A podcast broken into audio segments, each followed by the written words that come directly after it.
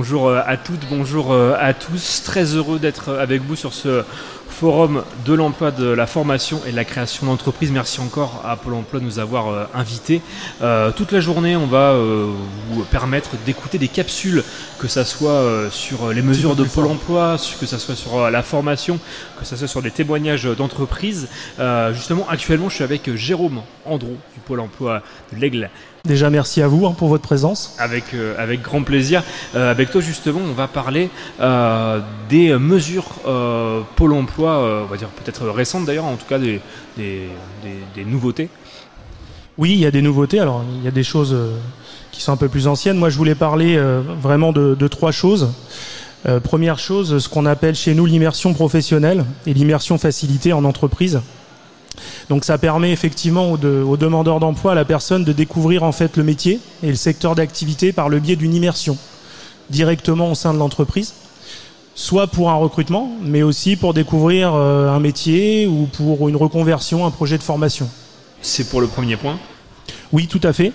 Euh, donc euh, voilà, juste pour dire que ça, c'est simple d'accès. Hein. Euh, c'est lié par une convention qui est faite de manière tripartite entre l'employeur, nous et la personne, et on peut le mettre très rapidement en place.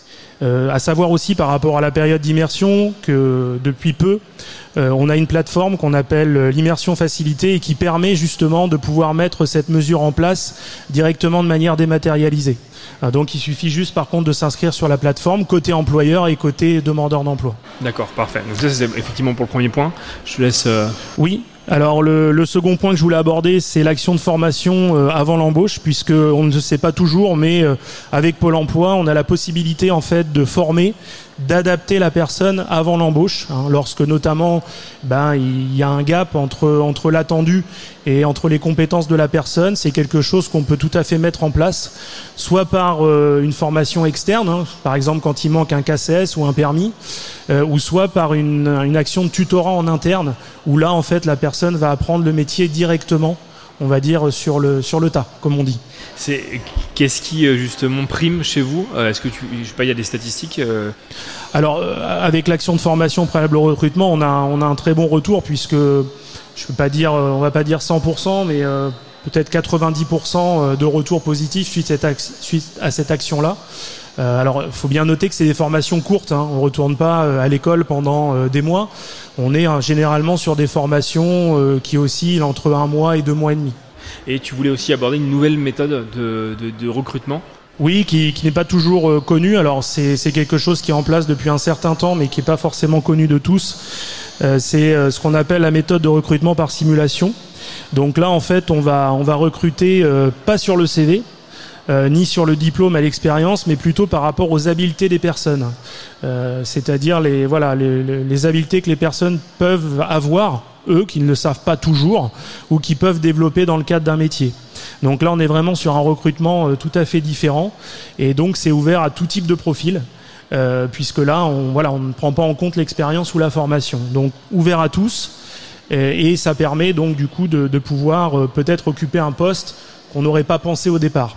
Ah, donc pour, pour la mettre en place, cette action-là, bien évidemment, en fait, on, va passer euh, des, des sessions, des, des, tests en fait, qui vont coller au plus près du métier. Euh, et qui vont pouvoir en fait pour nous euh, bien savoir si la personne elle peut être apte à occuper le poste. Quand, tu parles d'habilité, euh, ça va être quel type euh, de... C'est des eh gestes précis Oui, tout à fait. Alors, euh, si, si, par exemple on a une situation de poste de travail debout, eh bien les tests vont être faits debout. S'il y a un environnement de bruit, le bruit va être reproduit. et en tout cas, on va essayer, on va dire, de sortir, de sortir trois, quatre habiletés principales par rapport à un métier.